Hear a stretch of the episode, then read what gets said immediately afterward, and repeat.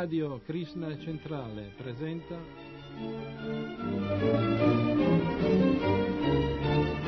Vita segreta.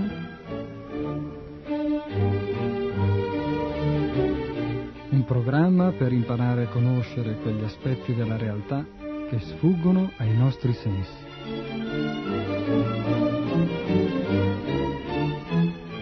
Vita segreta.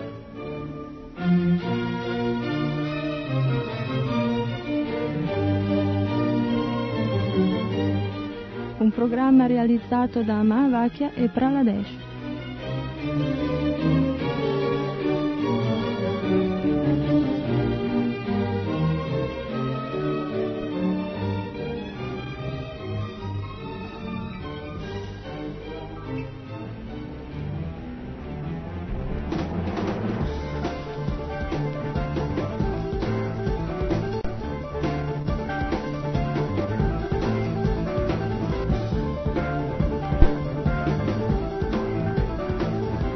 Hare Krishna a tutti gli ascoltatori di Radio Krishna Centrale, eccoci qua per una puntata di Vita Segreta. Come va? Tutti bene?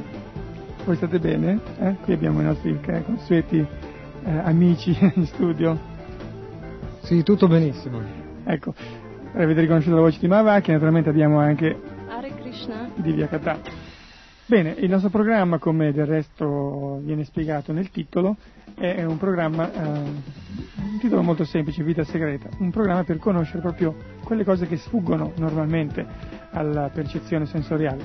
Noi devoti di Krishna abbiamo proprio molti casi di, di eh, eventi che sfuggono alla percezione dei sensi della gente normale, eh. solamente il fatto che noi siamo vegetariani eh, perché riconosciamo negli animali l'anima, mentre la maggior parte delle persone non lo fa, pensa che gli animali siano come dei tavoli, delle sedie.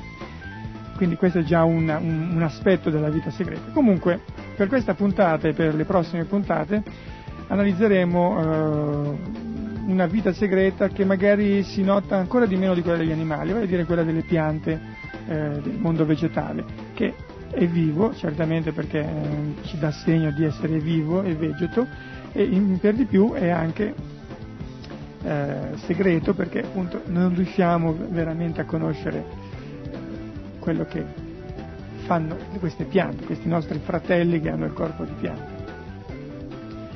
Eh, anzi Maravaglia, tu che ti sei un po' informato più di me sull'argomento, cosa puoi dirci in proposito? Beh, di cosa ne hai saputo, ne hai scoperto? Beh, abbiamo scoperto che queste piante sono esseri intelligenti. E leggendo questo libro che abbiamo trovato, che un nostro amico ci ha fornito, ci fa conoscere anche gli aspetti più particolari di queste piante che ci dimostrano più di una volta che hanno un'intelligenza e hanno delle sensazioni. Sensazioni perché? Perché percepiscono il dolore e hanno delle sensazioni emotive quando hanno una persona cara che eh, incont- incontra una difficoltà oppure che si occupa di loro, che vuole innaffiarle, che vuole fargli del bene. Adesso appunto vogliamo leggere qualche pezzo di questo libro e poi commentarlo insieme. Va bene, allora direi di partire subito con uh, questa fase di lettura e uh, carissimi ascoltatori, non vi perdete questa puntata e le prossime puntate di Vita Segreta perché uh, abbiamo un sacco di cose molto interessanti da farvi conoscere che sicuramente pochi di voi conoscono.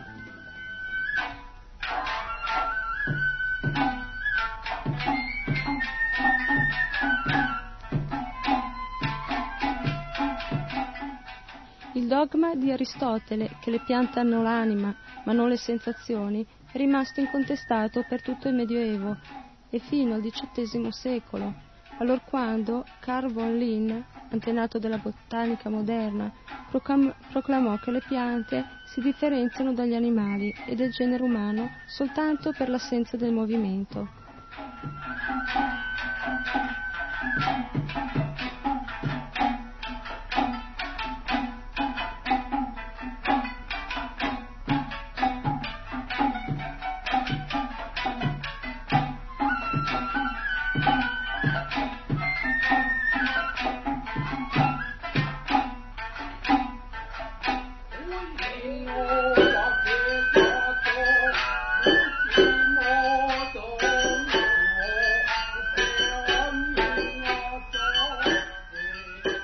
Altro pezzo dice le piante, dice Francais, sono dotate di volontà, possono allungarsi verso quello che vogliono o andarselo a scovare con sistemi non meno misteriosi delle più fantastiche avventure romanzesche.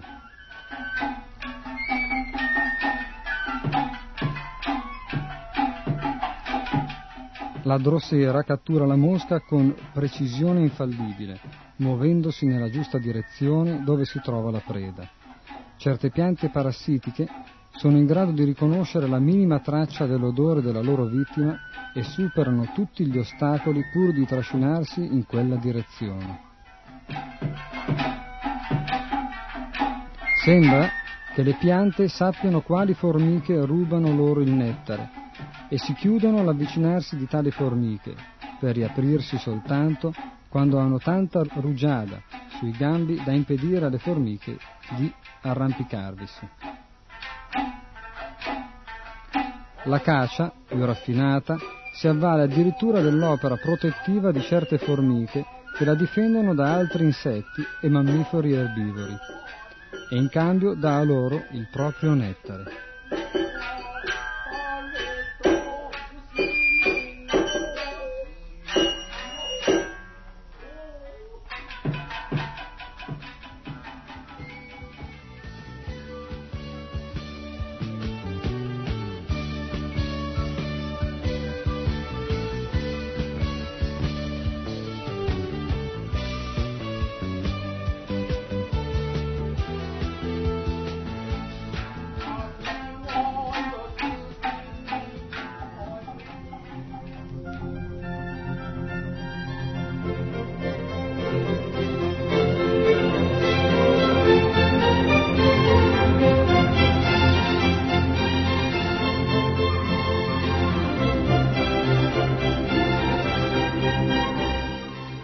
Caso che le piante assumano forme speciali per adattarsi alle idiosincrasie di insetti che le impollinano e che richiamino gli insetti con colori e fragranze speciali, ricompensandoli con il loro nettare preferito, escogitando fantastici canali e meccanismi floreali con cui intrappolare l'ape per poi liberarla dal trabocchetto solo quando il processo di impollinazione è completato? È davvero per semplice riflesso o coincidenza che una pianta come l'orchidea Tricoceros parviflorus, rende i suoi petali simili alla femmina di una specie di mosche, tanto che il maschio, indotto alla perfetta imitazione, cerca di accoppiarvisi e così facendo impollina l'orchidea. È un puro caso che i fiori notturni siano bianchi per meglio attirare le falene e le farfalle notturne, emettendo un profumo più acuto del crepuscolo, o che la statelia variegata sviluppi l'odore della carne marcia in zone dove abbondano soltanto le mosche, mentre i fiori che si affidano al vento per l'impollinazione indiretta delle specie non sprecano energia a rendersi belli, fragranti o interessanti per gli insetti, ma restano piuttosto scialbi.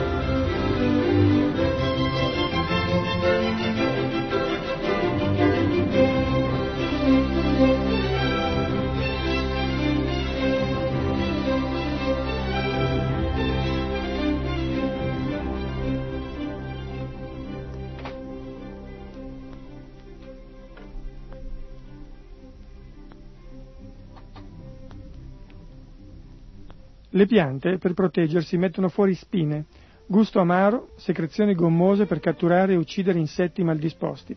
La timorosa mimosa pudica ha un meccanismo che reagisce ogni qualvolta un coleottero o una formica o un verme ne risalgono il gambo in direzione delle delicate foglie. Come l'intruso tocca uno sperone, il gambo si erge, le foglie si avvolgono e l'assalitore o ruzzola dal ramo a causa dell'imprevisto movimento o è costretto a ritirarsi spaventato.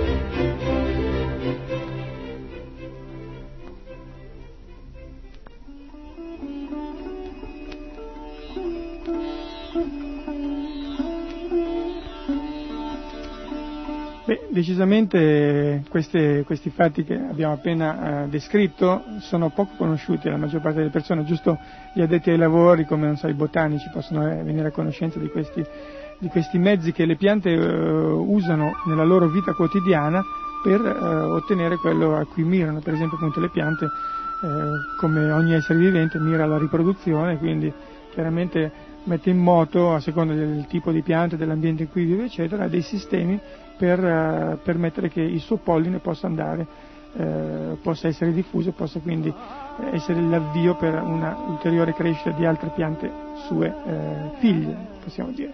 E, per esempio, questo fatto che una, una pianta afferra un'ape e non la lascia più andare nel suo suo, eh, eh, nella corolla del suo fiore fino a che non è completamente piena di eh, polline, io l'ho visto proprio in una di quelle che eh, sono le rare occasioni in cui la televisione è veramente utile, e cioè un documentario che mi è capitato di vedere tempo fa in cui proprio si vedeva questa, questa ape che veniva tratta da un nettare squisito e profumato di un particolare tipo di orchidea che adesso non conosco, veniva attratta nella corolla del fiore poi eh, cadeva in questa corolla e non riusciva più ad uscirne perché il liquido eh, dolce e profumato che l'aveva tratta in realtà poi anche, eh, le impediva di risalire e di fuggire dalla corolla del fiore. Allora l'ape si, eh, si, trovava costretta a trovare una via d'uscita, un'altra via d'uscita. Così gira di qua, gira di là nella corolla del fiore, a un certo punto trova un piccolo canale e vi si infila. E questo canale, eh, praticamente in discesa, fa, eh, porta l'ape nella parte sotto, eh, inferiore del fiore, dove poi c'è una, un'uscita dalla quale poi l'ape può prendere e eh, volarsene via in libertà. Ma la cosa importante è che eh, il fiore si è organizzato in modo tale che in quel canale dove l'ape è costretta a passare, perché non c'è altra via d'uscita, ci sia il polline eh, della pianta e eh, siccome l'ape è tutta completamente bagnata di questa sostanza dolciastra e appiccicosa che eh, era ciò che poi l'aveva attratta al fiore, passando per questo canale si riempie di polline e poi finalmente riesce a uscire, ma naturalmente riesce a uscire portandosi con sé tutti quei, eh, quei eh, quel, quel, carico di polline che è fondamentale per la riproduzione della pianta. Ora, un tipo di, di organizzazione eh, eh questo, cioè così elaborata e complessa non si può certo pensare che venga fuori dal caso, no? cioè non, è, non, si può pensare che sia il caso che ha, ha, fatto sì che una pianta creasse un fiore così elaborato, così complesso, che catturasse un particolare tipo di insetto per potersi riprodurre. No? Certamente eh, c'è un'intelligenza dietro questo e a parte l'intelligenza originale che sta dietro il creato che è Krishna, senza dubbio abbiamo un'intelligenza che è la pianta stessa, che si organizza, fa delle cose particolari, anche se magari poi non sono molto appariscenti, per potersi riprodurre. Comunque direi andiamo avanti a vedere un po' cosa ci riserva di seguito questa lettura.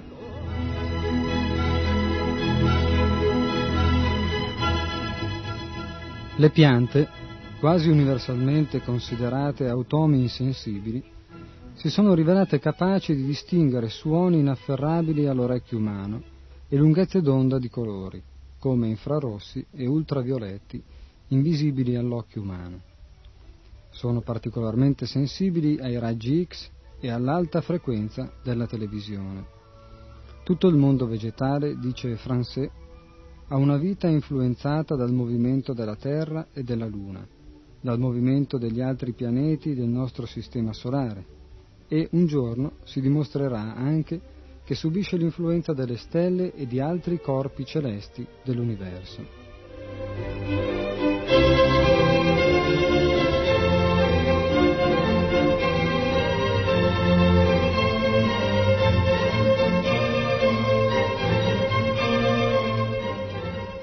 Poiché la forma esteriore della pianta viene mantenuta come un tutto unico e ogni volta che una parte è distrutta essa viene reintegrata, Francais ipotizza la presenza di un'entità cosciente che presieda l'intera forma, un'intelligenza che diriga la pianta o dall'interno o dall'esterno.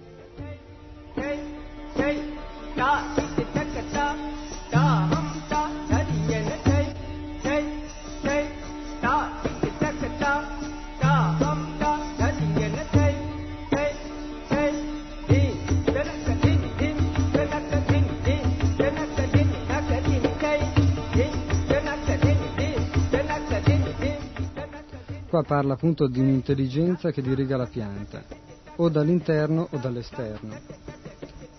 riallacciandoci alla conoscenza vedica, possiamo capire che questo, eh, questa intelligenza che dirige eh, questo essere vivente, che in questo caso ha un corpo di pianta, secondo noi si chiama Paramatma o anima suprema che dirige ogni essere vivente in questo universo materiale. Il Paramatma ha proprio questa funzione. Eh, per quello che riguarda eh, gli esseri viventi che hanno un corpo inferiore a quello umano, agisce a livello di istinto, ma è sempre Krishna, Dio, nella forma di Paramatma che dirige questo essere vivente, mentre nella forma umana è lì come consigliere a ispirarci attraverso l'intelligenza di prendere una decisione anziché un'altra. Però eh, questo essere supremo che dirige l'essere vivente è sempre il Paramatma. Quindi anche questi due studiosi, questi scienziati che hanno fatto queste ricerche, hanno queste intuizioni, perché Krishna li ispira nel cuore proprio a avere questo tipo di intuizioni, questa intelligenza.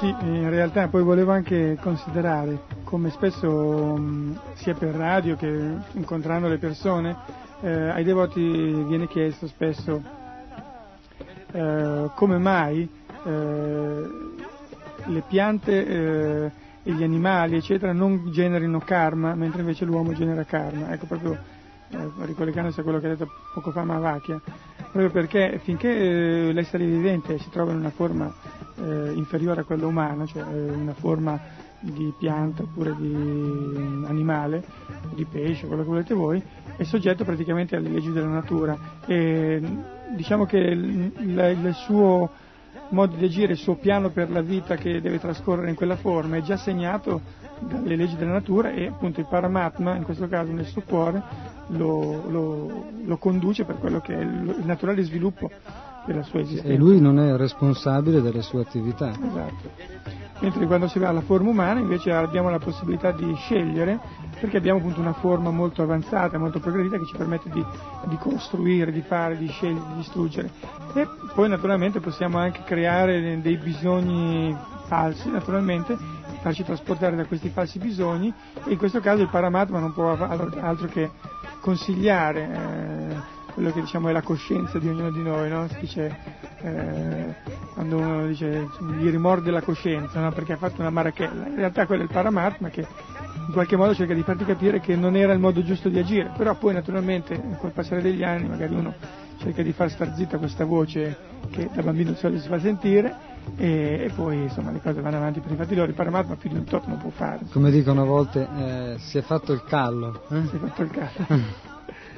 Cioè, non che Krishna nella forma di Paramatma può fare tutto, no? però naturalmente non può andare contro i desideri dell'entità vivente se vede che sono così eh, marcati, quindi li asseconda entro certi limiti naturalmente.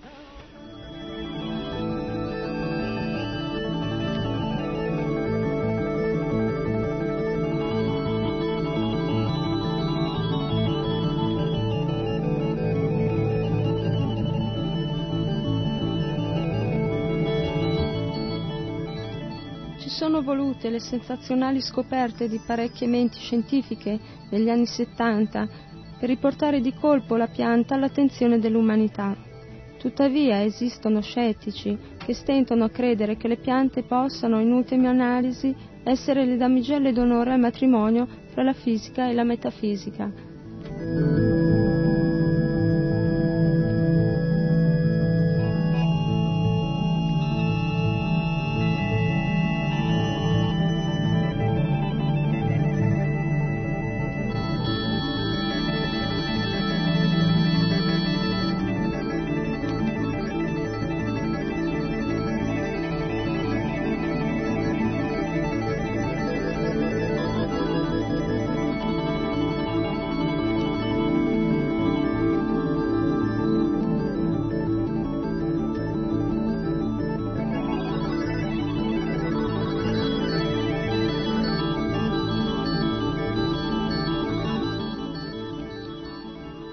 Abbiamo una buona eh, vicenda da raccontare a riguardo di queste piante. A New York, la finestra polverosa dell'edificio commerciale prospicente Times Square rifletteva, come un suo specchio, un meraviglioso angolo di paese incantato. Non c'era il coniglio bianco con panciotto e orologio a catena, ma un individuo dalle orecchie da folletto, di nome Baxters, con galvanometro e una pianta ornamentale, la Dracaena massangaina. Quella determinata avventura nel paese incantato ebbe inizio nel 1966. Clee Baxters, il più rinomato esperto della macchina della verità, aveva passato la notte in bianco alla scuola di poligrafia per insegnare l'arte del rivelamento delle menzogne a poliziotti e agenti di sicurezza venuti da tutto il mondo.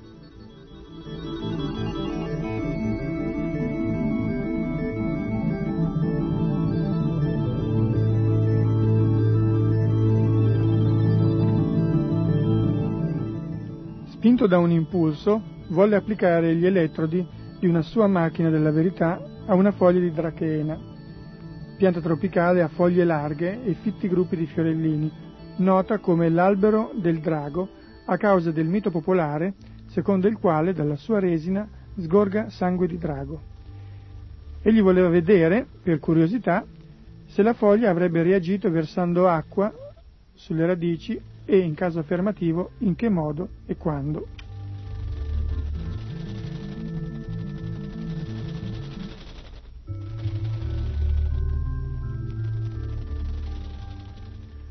Appena la pianta succhiò avidamente l'acqua nel gambo, il galvanometro, con stupore di Baxter, non registrò minore resistenza, come sarebbe stato prevedibile tenuto conto della cresciuta conduttività elettrica della pianta più umida. La penna sul diagramma, invece di puntare in alto, si orientò verso il basso, tracciando una serie di segni dentati. In effetti mostrava una reazione simile a quella dell'uomo sottoposto a un breve stimolo emotivo.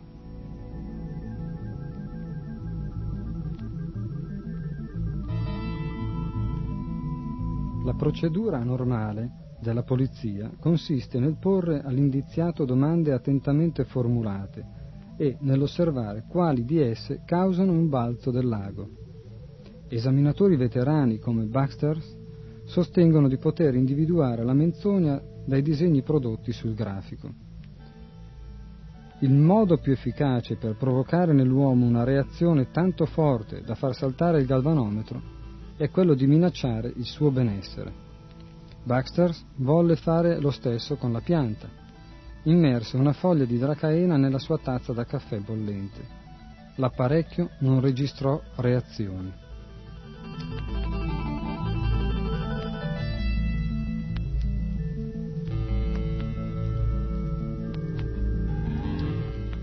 Egli studiò il problema per diversi minuti, poi concepì una minaccia peggiore avrebbe bruciato proprio la foglia dove stavano attaccati gli elettrodi. Non appena ebbe l'immagine mentale della fiamma e ancora prima di muoversi per prendere il fiammifero, il disegno sul grafico registrò un vivissimo cambiamento e la penna fece uno scatto prolungato verso l'alto. Baxter non aveva fatto un gesto, né verso la pianta né verso l'apparecchio possibile che la pianta gli avesse letto nel pensiero?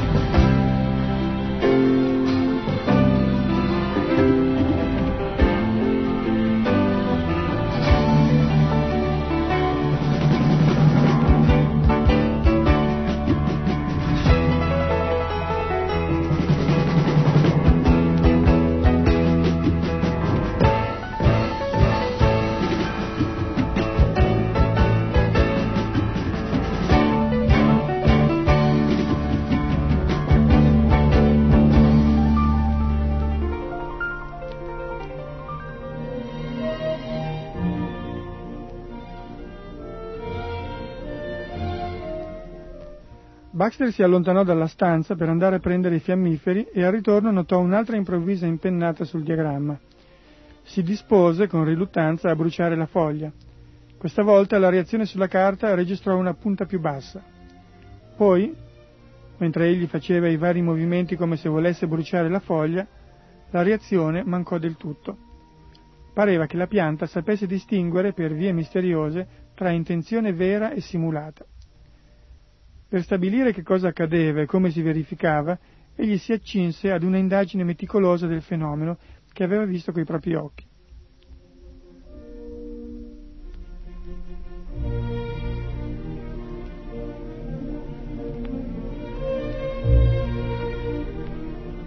Il suo primo atto fu di accertarsi che non gli fosse sfuggita una qualche spiegazione logica del caso. Aveva qualcosa di insolito la pianta? O lui? O quel determinato poligrafo, con l'aiuto di collaboratori egli continuò a usare altre piante e altri strumenti in varie parti del paese. Furono esaminati più di 25 varietà di piante e prodotti della terra, incluse lattuga, cipolla, arance e banane. Le osservazioni, tutte consimili, parvero condurre a una nuova visuale della vita.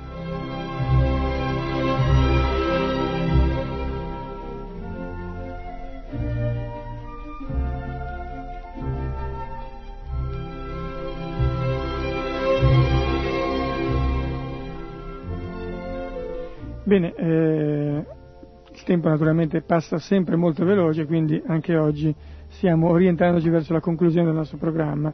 Abbiamo ancora pochi minuti per stare assieme e direi che possiamo magari eh, così, eh, commentare eh, quanto letto oggi per poi naturalmente rimandarvi alla prossima puntata dove continueremo a seguire le avventure di questo Baxter alla scoperta della eh, vita delle piante, la vita vera. Alla scoperta della verità. Eh? Esatto. No, senz'altro molto interessante eh, questo esperimento che questa persona, tra l'altro poi eh, con riluttanza lui lo, lo fece, no? quello di andare, di avvicinarsi a bruciare la pianta, perché in effetti già la prima reazione eh, solo al suo pensiero di voler bruciare la pianta l'aveva già messo in guardia, come una pianta che reagisce solamente perché io ho pensato di volerla bruciare. Quindi già in, dentro di sé era convinto che la pianta era un essere vivente che lo stava ascoltando. Eh, siccome siamo delle persone, abbiamo capito che tra persone si stabilisce una relazione e tra amici, infatti Baxter era già un grande amico di questa pianta e più avanti anche vedremo nella storia che eh, faranno molti esperimenti insieme.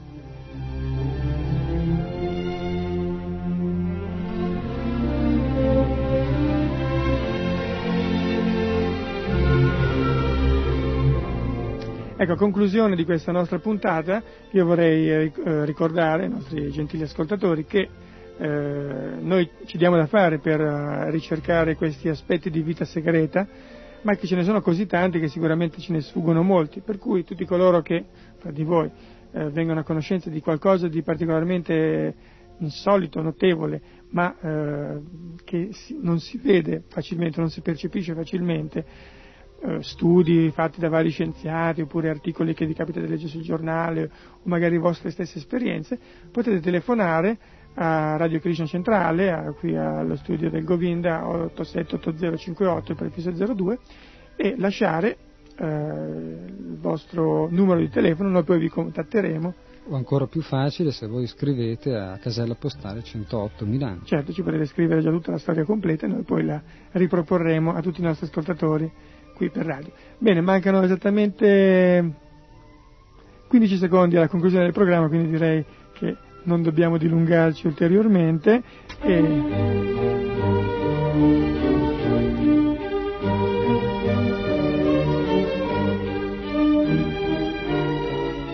Avete ascoltato.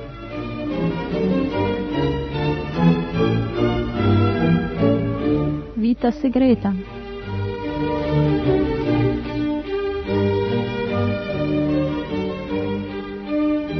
programma per imparare a conoscere quegli aspetti della realtà che sfuggono ai nostri sensi.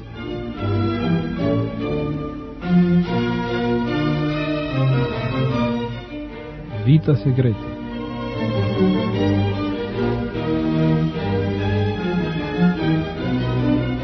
Un programma realizzato da Mavakya e Praladesh. Va bene, allora vi salutiamo e ci risentiamo alla prossima puntata. Hare Krishna da Praladesh. Hare Krishna da Mahavakya. Hare Krishna.